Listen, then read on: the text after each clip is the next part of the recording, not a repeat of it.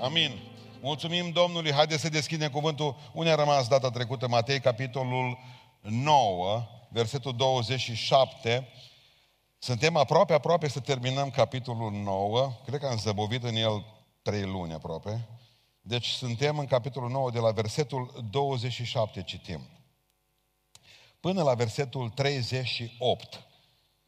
Cea de-a 44-a lecție biblică din Evanghelia după Matei. Când a plecat de acolo, s-au luat după Isus doi orbi care strigau și ziceau, ai milă de noi, fiul lui David! După ce a intrat în casă, orbi a venit la el și Isus le-a zis, credeți că pot face lucrul acesta? Da, Doamne, au răspuns ei. Atunci s-a atins de ochii lor și a zis, facă vise după credința voastră. Și li s-au deschis ochii. Iisus le-a poruncit din tot din adinsul și le-a zis, vedeți să nu știe nimeni. Dar ei, cum au ieșit afară, au răspândit vestea despre el în, toată, în tot ținutul acela. Pe când plecau orbi aceștia, iată că i-au dus lui Iisus un mut îndrăcit. După ce a fost scos dracul din el, mut a vorbit. Și noroadele mirate ziceau, niciodată nu s-a văzut așa ceva în Israel. Dar fariseii ziceau, cu ajutorul Domnului dracilor scoate el dracii. Iisus străbătea toate cetățile și satele, învățând pe norod în sinagogi, propovăduind Evanghelia împărăției și vindecând orice fel de bolă și orice fel de neputință care era în norod. Când a văzut gloatele, i s-a făcut milă de ele, pentru că erau necăjite și risipite, ca niște oi care n-au păstor. Atunci a zis ucenicilor săi, mari secerișul, dar puțini sunt lucrătorii. Rugați, dar, pe Domnul secerișului să scoată lucrători la secerișul lui. Amin. Reocupăm locurile.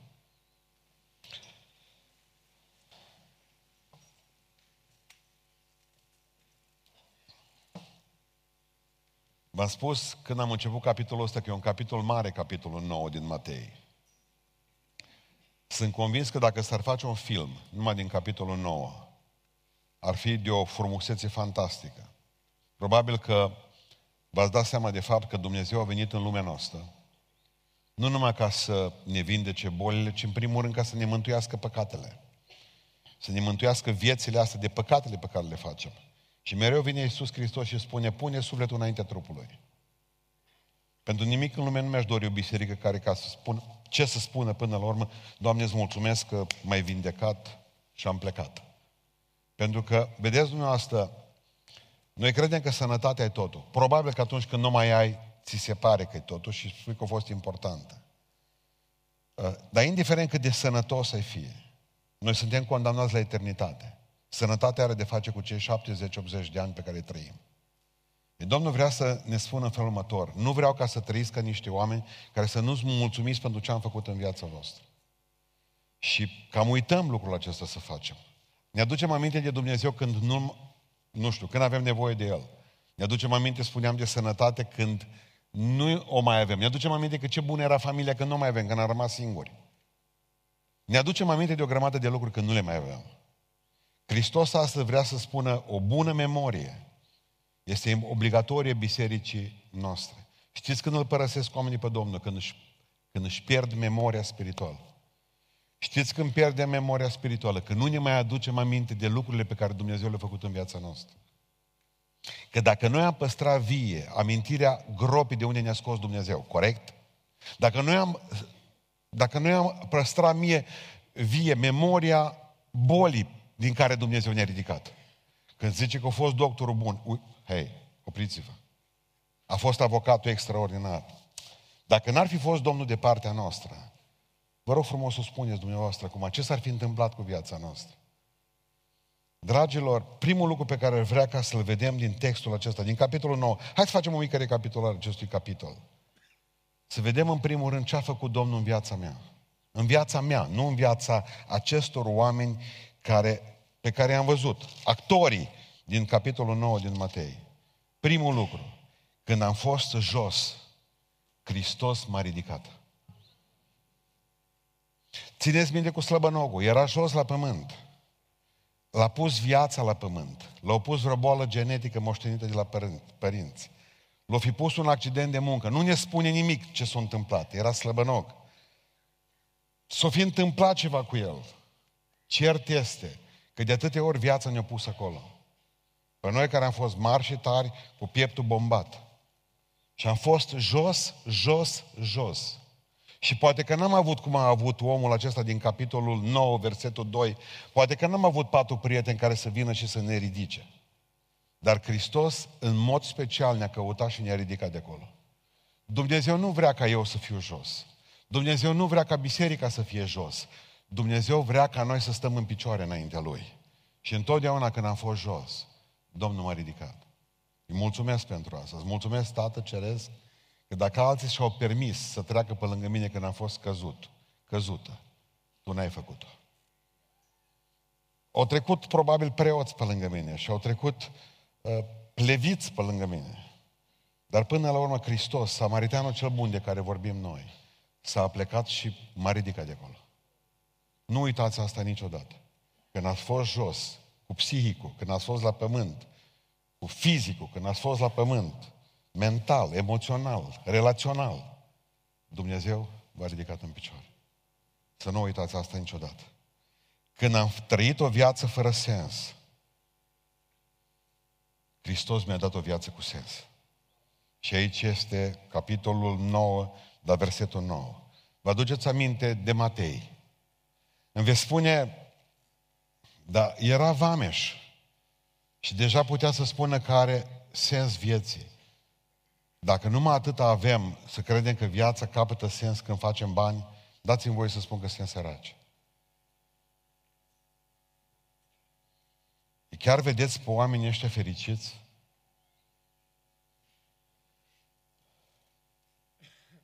Două categorii de oameni sunt fericiți. Cei care n-au bani și cei care au. Dar a crede că a avea bani te face fericit, dați-mi voie să vă spun că e eroare de judecat.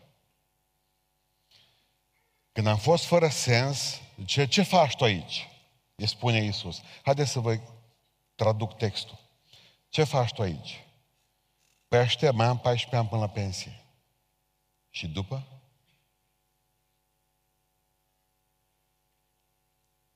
Atât? Vină după mine, zice Iisus Hristos. Nu-i spune unde, dar zice, vină după mine. Și ce a făcut din el? Citim Evanghelia lui. Dacă rămânea la vamă, avea doar pensie. Nu știam niciodată din Matei. De fapt, Hristos ridică anonimi și îi face oameni. Până la Hristos nu avem nume. După El avem nume. Eu îmi cunosc oile. După nume, zice Iisus Hristos. V-am spus întotdeauna că sens capeți în ziua în care vii după Hristos. Vină după mine. În momentul ăla îți dai seama că viața ta are sens. Și de aici încolo e Matei cel care relatează ce a făcut Hristos nu numai în viața lui, ci și în viața prietenilor lui. În viața acestor oameni, probabil cu care Matei nu s-a mai întâlnit niciodată de acolo. Avem Evanghelia după Matei pentru că el a înțeles că viața lui poate căpăta sens. Când am fost mort, Hristos mi-a dat viață. Observați că de la Slăbănoc se duce la Matei. De la Matei se duce la Eir. Și el avea o fică moartă. Și vine și spune Iisus Hristos, n-a murit, doarme. Nu doarme, e moartă. Nu e moartă ce Iisus Hristos. Vi se pare.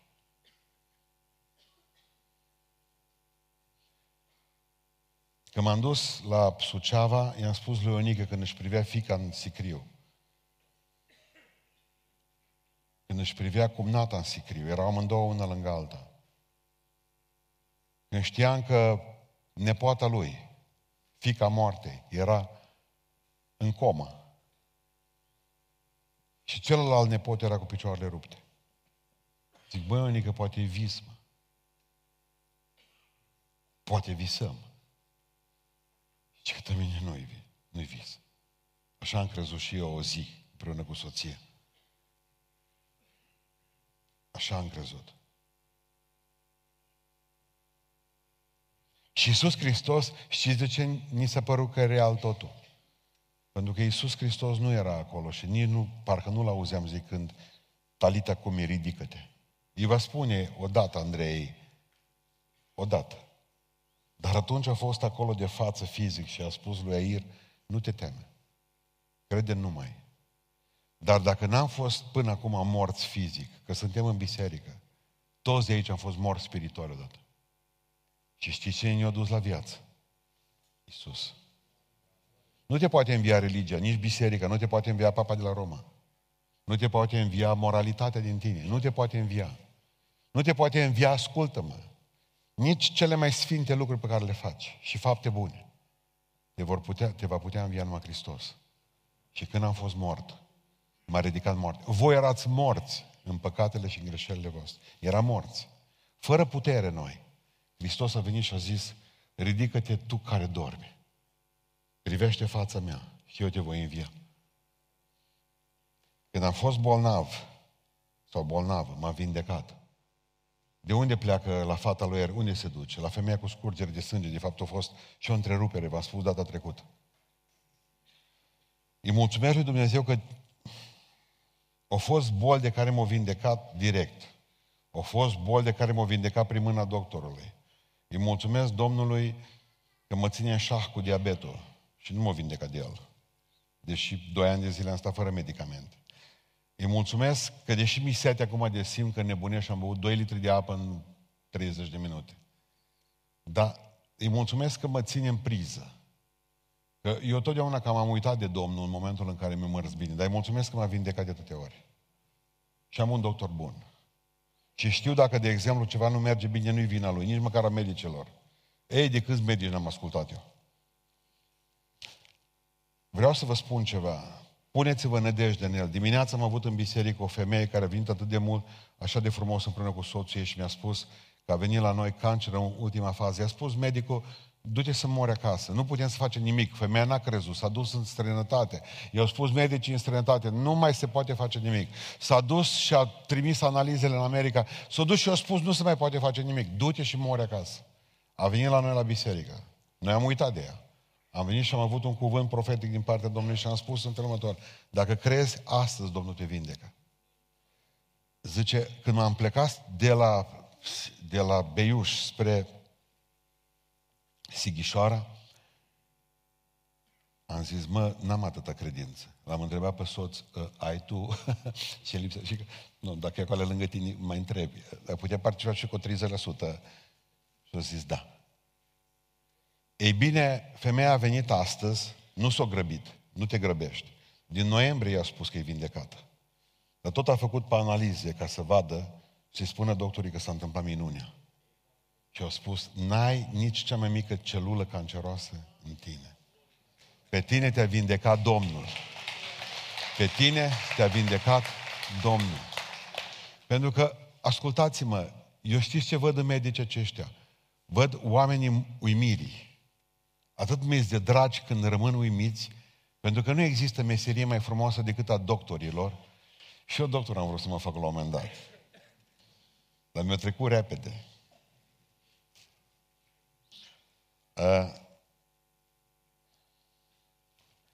pentru că nu există meserie în care să vezi mai mari minunile lui Dumnezeu. Nu există.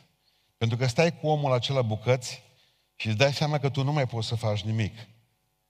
Și atunci îți dai seama că există o forță mai mare peste tine și că dacă omul, Dumnezeu iubește omul acela din toată inima și omul crede în Dumnezeu din toată inima și dacă se întâmplă să se unească voia lui Dumnezeu cu credința omului acela, Dumnezeu ridică morții. Credeți-mă. Când am fost bolnav, m-a vindecat. Când am fost orb, aici ce zice că orbii ăștia doi, zice așa, când a plecat de acolo, s-au luat după Isus, s-au luat după Isus doi orbi, care strigau și ziceau, ai milă de noi, fiul lui David. După ce a intrat în casă, orbi o venit la el. Observați cum îl urmează ca doi pudeli. Și Iisus le-a zis, credeți că pot face lucrul acesta? Observați. Întreabă și pe ei, credeți că voi nu vedeți nimic acum? Cre- credeți că pot să vă dau vederea? Și au zis, ei au zis așa, da, Doamne, au răspuns ei. Atunci s-a atins de ochii lor. Observați atingerea mâinii lui Iisus Hristos. Putea să-i vindece de, de departe, dar credeți-mă, funcționează placebo. Nu? Placebo funcționează. S-a atins de ochii lor și a zis, facă vise după credința mea. Nu? Ce scrie? Facă vise după credința voastră. Și spune cuvântul lui Dumnezeu și li s-a deschis ochii.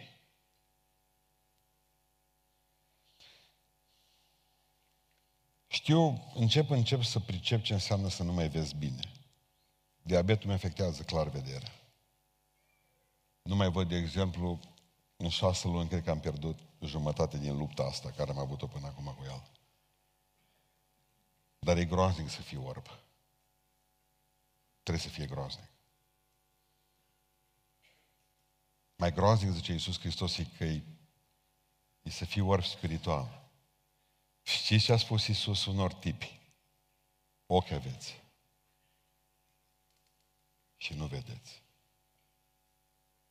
E mai rău să ai ochi și să nu vezi, nu știu, în copiii tăi să nu vezi pe Dumnezeu, să nu vezi într-o floare pe Dumnezeu, să nu vezi bunătatea Lui pe stradă, să nu vezi, nu știu, e, e groaznic să fii orb, orb spiritual, să nu vezi că Dumnezeu vrea să-ți facă bine și că te iubește. Când am fost orb, mi-a dat vedere și mulțumesc lui Dumnezeu că îl văd. Și dacă cu ochii aceștia nu o să mai văd, nu e o problemă, pentru că ochii sufletului sunt mai importanți. Deschidem ochii, noi cântăm. Care? Vreau să te văd, Iisus. Care ochi? Ăștia? Ochii inimii, spune Sfânta Scriptură, că mare import, de mare importanță este să înțelegeți că înainte de a avea o săgeată înfiptă în inimă, știți cum era love, știți? Inima are ochi înainte de săgeata aia ascuțită. Și ce mai vedem în, fa- în, în Matei 9, ultimul lucru? Când am fost mut, mi-a deschis gura. Versetul 33, zice aici, citim mai departe cuvântul Dumnezeu, zice, pe când plecau orbi aceștia, iată că au adus la Iisus un mut îndrăcit, auzi. După ce a fost scos dracul din el, Observați ce chestie interesantă. Acum am dădui seama că de fapt zice mut îndrăcit. După ce a fost scos dracul din el mut, o vorbit. Deci câtă vreme a avut pe dracul în el, nu o vorbit. Și noroadele ziceau, niciodată n-am văzut așa ceva. Am acum, extrapolând, gura aveți, sau gura avem și nu vorbim. Și cine ne muțește că nu putem să vorbim despre Hristos cu alții? Dracul. Am dreptate. Ce îndrăceală străbă mai mare decât să vorbești de vreme cu cineva? De război. Și el să moară după aceea peste un ceas, două, și să știe ultimele vești. Suntem obligați la asta. Pentru că în momentul în care nu vorbești înseamnă că e o problemă cu tine. Suntem chemați să facem reclamă lui Isus. Să vorbim oamenilor despre El, prin mărturisirea cu gura. Și dacă noi tăcem din gură, nu înseamnă că diavolul se folosește de noi, că atâta vreme când noi tăcem, ei mor. Diavolul nu mă consideră dușman, înseamnă că sunt prieten cu el. Înseamnă că cineva mă închide gura. Interesant. Iisus Hristos, observați, ridică oameni de jos, dă sens vieții celor fără de sens, celor morți le dă viață, Iisus celor bolnavi, pe cei bolnavi îi vindecă, pe cei orbi îi face să vadă și pe cei muți îi face să, să li se deschidă gura. Știți care e secretul? Vă rog frumos priviți cu mine versetul 35. De unde putea să facă lucrurile acestea? Metodă. Iisus străbătea cuvântul puternic aici toate. Toate cetățile, asta înseamnă orașe și toate satele. Apropo, vreo 1500-2000 de biserici de sate mor în România, nu vorbesc numai de biserici protestante. Mor tăcut. Și mor pe șestache bisericile alea. Iisus Hristos n-avea niciun fel de problemă. Să meargă să predice, zice așa, Iisus străbătea toate cetățile și toate satele. Și satele. Pentru că oamenii sunt oameni. Oamenii sunt oameni. Am student și acum la școala de predicare. Bă, mergeți acolo că e nevoie de voi în satul cu tare. Mă întreabă de câți Mii!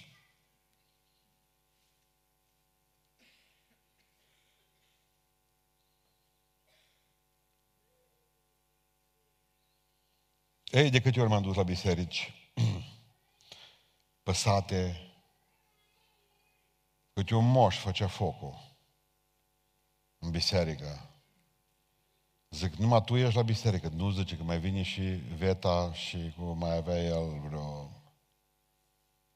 Vineau toți cu cojoace ude iarna, apoi să vezi când se încălzeau cojoacele alea, cum ne rosea, parcă eram în Miorița, partea finală a filmului.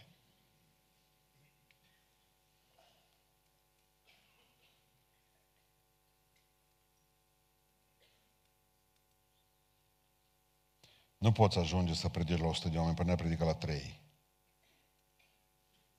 Hristos are ceva de a face și cu satul. Mergem mai departe. În primul rând zice că mergea în toate cetățile și în toate satele învățând pe norod, în sinagogi, învățând pe norod în sinagogi. Apoi, propovăduind Evanghelia Împărăției, observați acest lucru, că trebuie să te învețe cineva Biblia, să propovăduiește Evanghelia Împărăției, nu tradiția ortodoxă, nici cea pentecostală sau baptistă. Observați că predica Evanghelia Împărăției. Evanghelia e vestea bună a Împărăției. Și în momentul în care predica vestea bună a Împărăției, lega toate aceste lucruri de vindecare, vindecând orice fel de boală și orice fel de neputință care era în norod. Știți de ce Evanghelia noastră nu are putere? Pentru că nu împletim Evanghelia, învățătura Evangheliei cu vindecarea celor în nevoie. Acum, dacă vreau să vă să înțelegeți ceva din Matei 9, când am fost jos, m-a ridicat. Nu mă ridica. Dacă nu, doar mă învăța. Slăbănogul rămânea acolo. Poate că Matei venea de la vamă. Poate că Matei. Hai să zicem să o bifăm pe asta, că ar fi fost singurul lucru care s-ar fi întâmplat datorită cuvântului. Vină după mine. Dar când am fost mort, nu mă învia. Dacă eram bolnav, nu mă vindeca. Dacă eram orb, nu-mi dădea vedere. Dacă eram mut, nu deschidea în gură. Din șase minuni care le face șapte mari în, în Matei capitolul 9, nu s-ar fi întâmplat decât una, dacă nu mă propovăduia cuvântul. Aș vrea să fiu cinstit cu dumneavoastră și să vă spun că nu există mai mare, cum să spun eu, bucurie pe care o putem provoca diavolul decât doar să propovăduim Evanghelia. Pentru că va trebui să facem câțiva pași în față.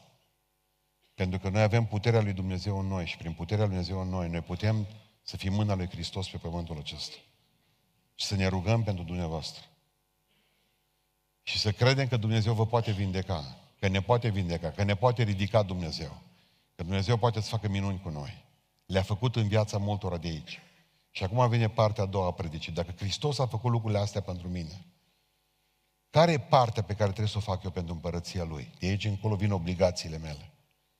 Și așa se numește predica din seara asta. Obligațiile mele. Care sunt obligațiile mele când El îmi dă viață, când El mă ridică, când El mă vindecă, când El, dacă m-am văzut că mut, mă face să vorbesc, m-am văzut că orb, îmi dă, îmi dă uh, uh, uh, vedere. Care sunt obligațiile mele? Prima obligație pe care mi-o dă Iisus Hristos este aceasta, să-L ascult. Două versete fantastic de grele, versetul 30 și versetul 31. Observați cu orbi, cu uh, orbi ăștia doi. Zice, și li s-au deschis ochii. Iisus le-a poruncit cu tot din adinsul și le-a zis, vedeți, să nu știe nimeni ce v-am făcut. Versetul 31.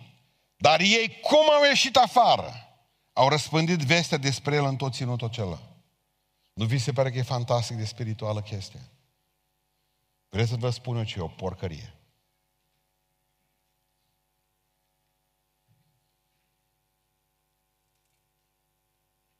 De ce le-a spus Iisus Hristos? Să nu cumva să afle cineva. Iisus Hristos e la începutul lucrării mesianice. El are un ceas, după care s-a plimbat ceasul lui Dumnezeu pe pământul acesta. Trebuia ca să fie prins în joia mare, trebuia în vinerea mare să fie răstignit și să învieze în ziua de duminică. Ceasul nu mai bătea cu orbie doi. Pentru că orbie doi Prin felul în care eu crezut că fac bine. Noi propodim, mă, mi se pare extraordinar de spiritual. Nici o biserică n-ar fi condamnat doi evangeliști care să vină să depună mărturie. Noi am fi dus prin biserici. Veniți ca să vă spună doi frați orbi cum Domnul le-a ridicat orbirea și o făcut să vadă. Ce nu funcționează aici? Grăbeau procesul de prinderea lui Isus Hristos. Trebuiau toate să aibă loc după un calendar precis al lui Dumnezeu. De aia vă spun să tăceți, zice Isus Hristos, că încă nu mi-a sosit vremea. Mereu spune lucrul ăsta. Vă spun eu că mi-a sosit vremea. Și ce folos că fac niște lucruri extraordinar de spirituale dacă nu ascult pe Dumnezeu? A zis să tac, trebuia să tac. Când îmi zice să vorbesc, să vorbesc. Că mă trimite el din Matei, capitolul 26, 27, 28 și spune, du-te, mergeți în toată lumea. Faceți ucenici, predicați Evanghelia orice făcătură. Atunci, eu apucat vorbitul.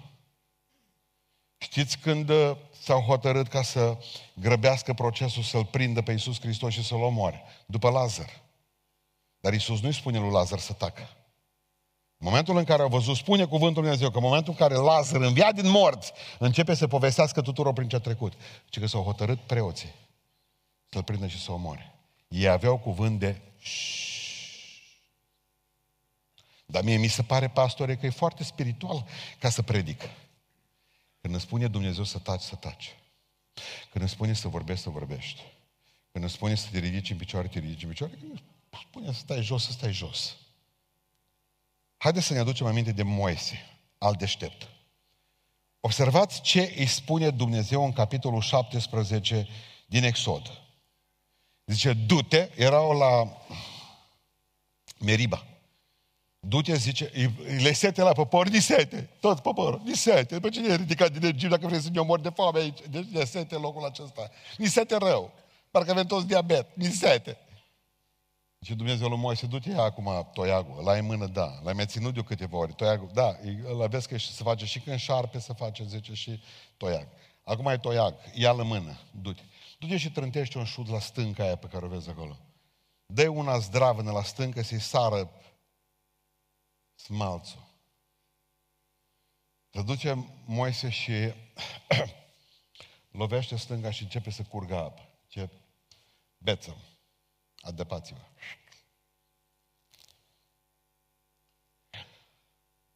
Și bea poporul apă și zice, oh, Moise, oh, ce fain. Să nu uiți lovitura asta. Câteva zile mai târziu, în numeri în capitolul 20, erau la Cadeș.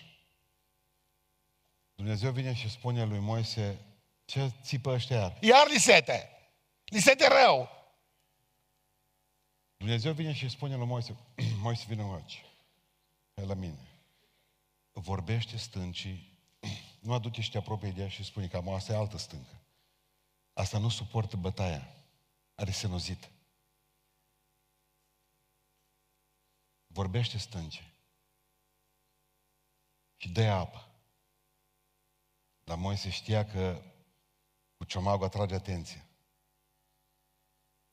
Și mai făcut odată. Și n-a vrut să riște vorbind. Când a tras una la stâncă, au zis Dumnezeu, ce am zis eu către tine? Să vorbesc stânci și lovitura asta de dreapta, ce fu? O bătaie simplă. Nu, nu e nimic, zice Dumnezeu. Nu mai intri în Canaan. Până mă veți învăța că voi pocăiții trebuie să mă urmați pe mine, zice, după literă, după cuvânt, nu după ce vi se pare vouă. Ați prins ideea? Când zice lovești, lovești. Când zice să vorbești, să vorbești. Că atât Dumnezeu cât și dracu stau ascunși în amănunte. Mi s-a părut că Ascultă, zice Dumnezeu lui Saul, să nu cumva să-mi aduci nimic, nici să nu te prind că pui pe altar ceva jerfe. Omor tot. Le la nenorociți ăștia, le și vitele și nu mi le trebuie. Ce Dumnezeu, omor tot. Nu mi-aduce jerfă nimic. Și când vede el ce vite, zice, hai să pun o două și pentru altar. Pentru Domnul le-a pus. Și a venit Samuel și a spus când a simțit mirosul de pe altar. Ce miroase aici, ce grătare ați făcut. Nu zice pentru Domnul. Credem că Saul era băiat pocăit. Noi, ci dacă pentru Domnul și Domnul nu ți-a spus să faci lucrul ăsta, ți se ia împărăția de la tine. Și așa mor nebun. Și așa am murit nebun. Vă rog în numele Lui Iisus Hristos să nu faceți nimic după ureche. Să faceți după Biblie totul. Când mă, la noi le există la pocăiți o chestie, mă, am simțit să opriți-vă. Că voi nu sunteți urmașii lui Freud. Voi sunteți urmașii lui Hristos. Nu pe, aici nu merge pe ce simțiți. Aici merge pe ce scris în numele lui Isus Hristos. Și noi trebuie să-L ascultăm. Și deștepță e doi de orbi. Trebuiau să tacă din gură dacă le-a spus Domnul să tacă. Pricepeți? Știți cum e Dumnezeu? Cum îl văd de pe Dumnezeu? Era un mare dirijor grec Costas. Și a fost rugat într-o zi să schimbe, nu știu, dirijor, habar n-am am uitat acum, nu știu ce orchestră sinfonică europeană. S-a dus el rapid, trebuia să o dirigeze în seara aceea, că era ăsta, o fost bolnav, l-a chemat, s-a urcat pe avion rapid, i-a găsit totul, l-a împins, vă dați seama, orchestra stătea în fața lui, acolo o grămadă. El, gata! O mică repetiție, nu înainte de a începe spectacolul. Stop, zice. Unde-i flautul, mă? Gândiți-vă, gândiți-vă că din 280 de oameni o simți că lipsește flautistul. Că de văzut nu a văzut. O simțit. Unde e flautul? Ce vine acum pe autobuz? Apare imediat. Cred că e român. Rugați-vă ca să vină în timp, măcar până la concert. Parcă era ăștia din trupele de laudă și închidare. Așa stăm, înțepediți toți. E fără două minute, încă nu au apărut. Bun, avem chitarista astăzi. Bun, uh, unde a rămas? La flaută, așa e?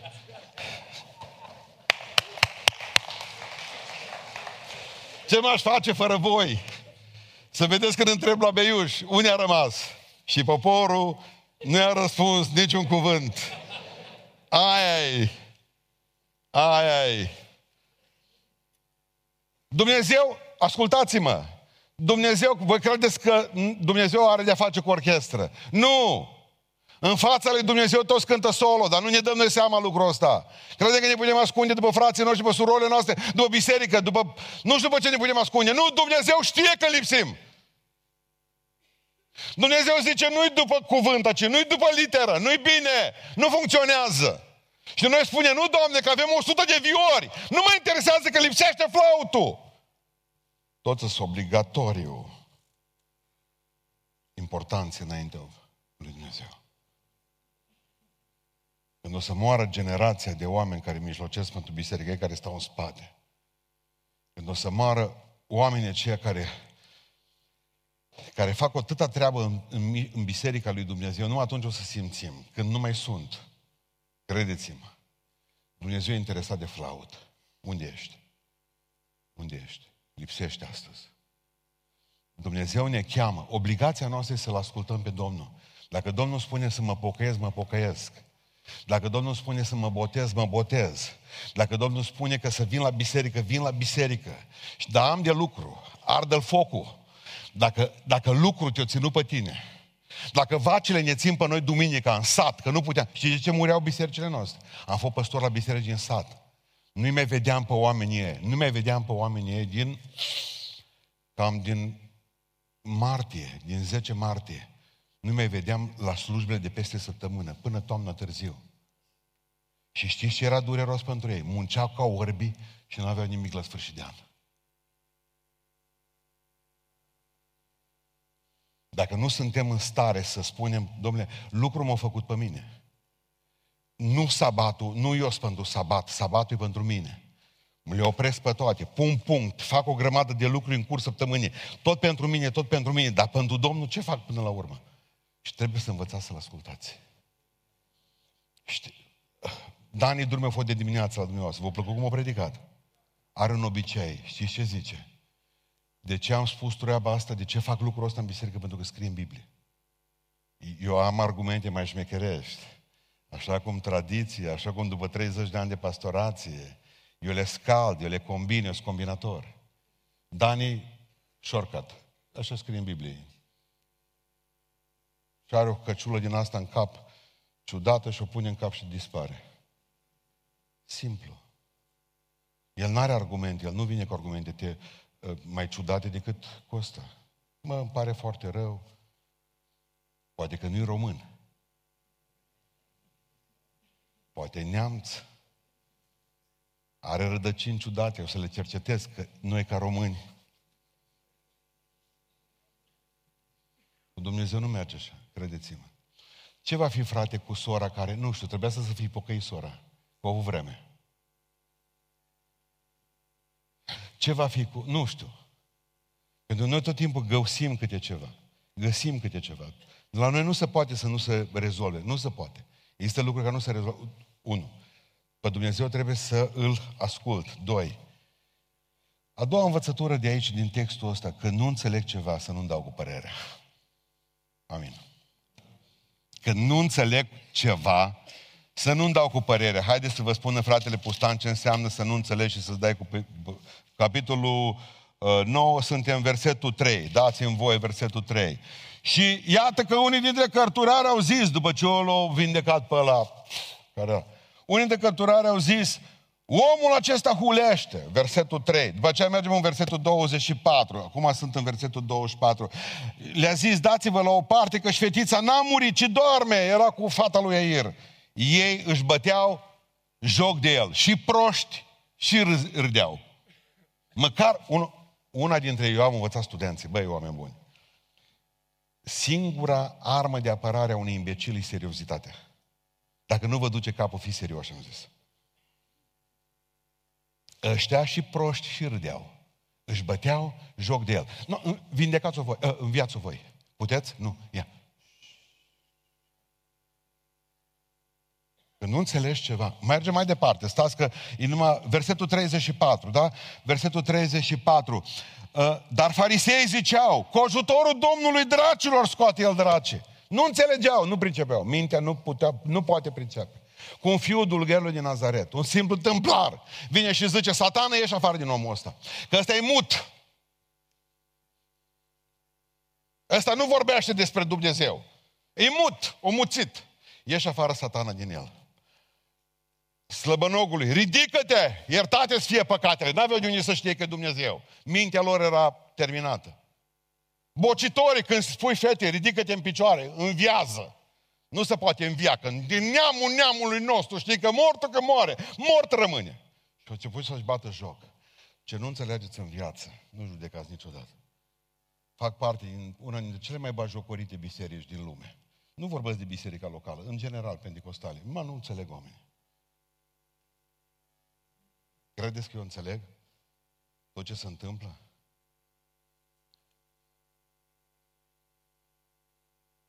Că nu înțelegi un lucru. Ascultați-mă. Învățați să tăceți când nu înțelegeți și să ziceți în felul următor, mă, nu mă duce mintea până acolo, poate. Ca să nu vă pomeniți că luptați împotriva lui Dumnezeu. În ziua de Rusale, știți cum ce a început biserica mea? Biserica Pentecostală. Cu ce a început? un hoho de râs după vorbirea în limbi.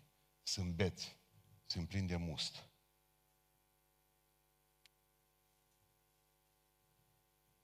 Eu, eu am crescut în Biserica Pentecostală, dar și eu am avut, și m-am uitat la niște de-ai mei, erau niște prieteni de mei astăzi în biserică, stăteau liniștiți acolo, la sfârșit să mai întâmplă câte ceva, mai rău la noi la biserică, că vin oamenii, ba, demonizații, aduc acolo, nenorociri. Ei tot vorbeau cu mine, dar mi-am dat seama că nu se mai uitau la mine. Nu se uitau să vadă că auzeau niște strigă tip acolo. Era doctorul Țapă și cu câțiva nu știu ce făceau, wrestling cu nu știu cine, habar nu ce se întâmpla acolo, dar se întâmpla ceva. Zice, ce cu, ce cu ăștia că strigă tare? M-am uitat mai bine să văd ce era acolo. Apoi mi-am dat seama că era una bolnavă de cancer. Nu știu câți copii au trimis-o doctorii să moară acasă și pe aia. Și am zis, ăștia strigă tare pentru că ea strigă tare. Pentru că atunci, de exemplu, că nu te doare nimic, probabil că te deranjează când strigă unul tare. Dacă nu știi cum, cu cine vor rămâne copiii tăi, credeți-mă, nu poți, nu poți decât să strigi câteodată tare. Toate și au vremea lor. Strigatul și are vremea lui și vorbitul încetă și are vremea lui și credeți-mă, înțelesul lucrurilor și are vremea lor și neînțelesul lucrurilor și are vremea lor și credeți-mă că nu școala te face să înveți aceste lucruri. Vă rog în numele Lui Iisus Hristos, nu judecați ce nu înțelegeți. Nu știi ce e în inima lor, repede, bă, o picat de la credință, dar tu știi că s-a luptat cu satana? Nu, nu știi. Oare cât o fi fost dracu de puternic în viața acelui om de la nenorocit în halul ăla? Nu e rapid, l-am împușcat. Împușcat, poftim, bravo. Dar voi nu știți nimic despre cât s-a luptat, numai că nu, nu stată la lângă Domnul. Dar s-ar putea ca presiunea diavolului peste voi să fi fost atâta și peste el să fi fost atâta. Și voi judecați din presiunea, prisma presiunii acestea mici. Nu știți câtă luptă dus. Nu știți cât de, de greu este. Cum adică au făcut lucrul ăsta, au făcut celălalt lucru? Au făcut pentru că, Doamne, Dumnezeu așa a îngăduit lucrurile. Vă rog în numele Lui Iisus Hristos, fiți buni. Ce nu înțelegeți, nu vă jocoriți. Și cu ce s-au remarcat oamenii și cu râs de Hristos? Cu atâta. Atâta? Mă gândesc, dacă ar mai fi trăit astăzi, Thomas Watson, el a fost, el a fost patronul IBM-ului, director general al IBM. IBM, da? În 1934. Știi ce pronostic a dat directorul IBM-ului în 1934? Când a vorbit despre calculatoare, despre PC-uri. O să nu știu dacă uh, în lume, zice, vor fi nevoie de mai mult de 5 calculatoare. Dacă ar trăi astăzi, să vadă cum ne-am nenorocit. Dar cel mai tare, cel mai tare, nu știu dacă știți, episcopul uh, Wright, da? Au avut, nu mai știu, 9 copii au avut. Și au zis în 1900, mă, în 1900. Eu vă spun, zice, bazat pe cuvântul lui Dumnezeu. Aia e mai grav. Vă spun bazat pe cuvântul lui Dumnezeu, zice. Bazat pe studiile pe care le-am făcut. Că nu există aparat să zboare. Și aparatul respectiv să fie mai greu ca aerul. Și ce a fost cel mai interesant? A fost că bazat pe cuvântul lui Dumnezeu, el avea doi copii. Nu au avut. Dar doi dintre ei au făcut primul avion. Să vedem cum îi cheamă dintre pruncii lui. I-am notat eu aceea grămadă. Uh, Orville și Wilbur. Deci pruncii episcopului au reușit performanță să ridice un avion în aer. Mai greu decât aerul. Nu dacă ar fi trăit tata amu. Să vadă cum viz încolo și viz încoci. Băi, oameni buni, ce nu înțelegeți, nu judecați. Amin. Deci primul lucru, ne supunem Domnului și-l ascultăm. Doi, ce nu înțelegem, nu judecăm. Al treilea lucru care trebuie să-l fac, să mă rog. Credeți-mă că Dumnezeu se bazează pe mine. Versetul 38. Vă rog frumos să vedeți cum Dumnezeu cere. Rugați! Cine zice asta? Isus. Rugați, dar pe Domnul secerișului să scoată lucrători la secerișul lui. Că Dumnezeu îmi spune mie să mă rog. Dumnezeu se bazează pe mine ca în grădina Ghețimani, credeți-mă. Haideți să rugați-vă ca Dumnezeu să ridice în țara noastră cât mai mulți oameni care să vestească pe Iisus Hristos. Știți cu ce a început trezirea asta din America, de la Asbury, despre care am, cred că am vorbit primul în România. Am, datorită fraților din America, o conexiune deosebit de puternică și am avut oameni care mi-au spus din zonă de acolo. De la un cor care a început să cânte două, trei cântări. Atât. Nici o predică nu a fost. De zile întregi, ei S-a întins trezirea asta, că e o știre pe care nu o să o auziți la Digi24. De zile între s-a întins trezirea aceasta în America. Sute de universități, de școli au deja grupuri de rugăciune în ele. Dumnezeu aprinde America în momentul în care nu, nu mai gândeam, nu mai gândeam, nu mai, nu mai nu înțelegeam. Dumnezeu are putere, ultimul cuvânt. De atunci tot se roagă oamenii aceștia. Au început cu un cor, simplu, ca bună ziua. Dumnezeu vrea să ne rugăm, vrea să ne rugăm. Dumnezeu vrea să ne obligă să ne rugăm. Și vorbeam despre chirurgi astăzi, despre medici. Era un chirurg francez, Nelaton. Și spunea în felul următor, nu o să uit ce-o zis Nelaton, unul dintre mari chirurgi pe, pe, pe cord, pe inimă. Spunea în felul următor, dacă aș avea o operație de 5 minute și să știu că viața unui om depinde de operația aia pe care trebuie să o fac și să am 5 minute la dispoziție. Asta a spus-o la, la Radio France International. O zis, un minut m-aș ruga. Patru și opera. Pe momentul ăla când tu vii și spui că depinzi de Dumnezeu cu bisturiul tău, un minut mă rog și patru operez. Avem nevoie de rugăciune, avem nevoie de oameni a rugăciune. Avem nevoie de oameni a rugăciune. Nu vă dați, că, că vorbeam de medici, avem o grămadă de medici aici.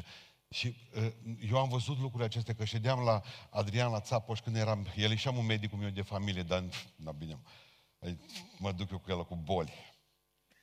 Eu mă tratez singur în ultimul timp. De eu duc așa de bine. Știți ce se întâmpla? Veneau oamenii bolnavi la el în cabinet. Și nu uit ce făcea Adi cu ei. Să puneau și să rugau amândoi. Pentru om, în momentul în care medicul se roagă împreună cu el, pentru omul o explozie. Credeți-mă. Să te duci la medic și să spună doctorul, uite, nu e o așa gravă boala, ia niște medicamente acolo. Hai să ne rugăm. Avem nevoie, avem nevoie de rugăciune. Avem nevoie de rugăciune. În templul vestei citeam eu la, Engl- la romani. Vestea era zeița focului. În templul vestei trebuia să ardă o flacără continuă. Asta e un lucru foarte interesant la romani. Dacă dintr-un motiv oarecare se stângea flacăra respectivă iubiților, toate afacerile publice și private trebuiau să înceteze în clipa aceea, până când s-a prindea din nou flacăra. Nu vi se pare interesant cu un popor păgân ca romanii? Aveau zeița focului și știau un singur lucru, că atâta vreme cât strălucește și merge focul în, în templu, să pot face afaceri și pot să-ți facă orice lucru. Dar în momentul în care s-o stâns flacăra aia, până nu se aprinde înapoi, să nu se facă nimic. Ei, dacă mă înțelege și noi creștinii lucrul acesta. Câtă vreme nu te rogi, câtă vreme n-ai putere, nu se roagă altul pentru tine, nu i-a prins să placă la rugăciune, nu fă nimic că nu o să izbândă. De fel. Despărțiți de Domnul nu putem să facem nimic. Și închei în seara aceasta spunându-vă că nu numai trebuie să mă rog, în al patrulea rând, trebuie să fiu un răspuns la rugăciune. Și ce zice aici? Rugați dar pe Domnul secerișului să scoată secerători la secerișul lui. Și spune cuvântul lui Dumnezeu așa, în versetul 37, mare secerișul, dar puțin sunt lucrători. Și atunci vă pun o întrebare simplă. Dacă m-a rugat ca Dumnezeu să ridice oameni tineri care să vestească cuvântul Dumnezeu, oameni în vârstă, care să aibă dorința de a vorbi altora despre Isus Hristos, n-aș putea fi un răspuns la rugăciune. Să mă duc să spun eu altora, bă, m-am rugat pentru ca Dumnezeu să ridice oameni, dar hai și eu să spun un lucru. Cât de complicat poate să fie? Vreau să vă spun că un lucru care mi-a ghidat viața, un lucru simplu, care m-a făcut fericit. 45 de minute, atât. Nici măcar o oră. Iisus Hristos zice, o oră n-ați putut vegea împreună cu mine. Dumnezeu zice că minimul pentru El este o, o oră pe zi. No, eu am adoptat un principiu în viață și de atunci, și nici măcar o oră, 45 de minute. Din ce cauză? Mai la 15 minute, mai fluier câte o melodie. 15 minute. Știți ce fac în fiecare zi? 15 minute și simplu. 15 minute stau așa și aștept să-mi vorbească El. 15 minute vreau să-L ascult pe El. După ce au trecut 15 minute, îi vorbesc eu lui 15. Mi-a vorbit El mie 15, vorbesc și eu 15 lui. Și atunci tot pomenesc, ba pe unul, ba pe altul, ba problemele care mă pasă, ba fricile care mă doboră, ba depresiile, nici acum nu-ți bine. Simt eu că nu-ți bine, dar acum am primit niște medicamente cu scorțișoară din America, beau patru pastile. Două în but, mai beau două mai de seară. Și ce bun e depresie. Hai de mine. Eu mă vindec singur. Și dacă 15 minute îmi vorbește mie Dumnezeu, deci 15 minute, 15 minute vorbesc eu lui, 30 de minute de 15 minute vorbesc altora despre Dumnezeu pe zi. Cumva. 15 minute. Și fericit. 45 de minute. 15 să-ți vorbească Domnul, 15 să-i vorbești tu lui și 15 să vorbești de el cu alții. Reclamă. Și vă garantez că sunteți veseli. Dacă El a făcut atâtea pentru mine, ce trebuie să fac și eu pentru El? Obligațiile mele care sunt? Să-L ascult. Doi, să nu judec pe nimeni, dacă nu, mai ales dacă nu înțeleg. Trei, să mă rog. Patru, să fiu un răspuns la rugăciune. Asta o vă predica din seara asta.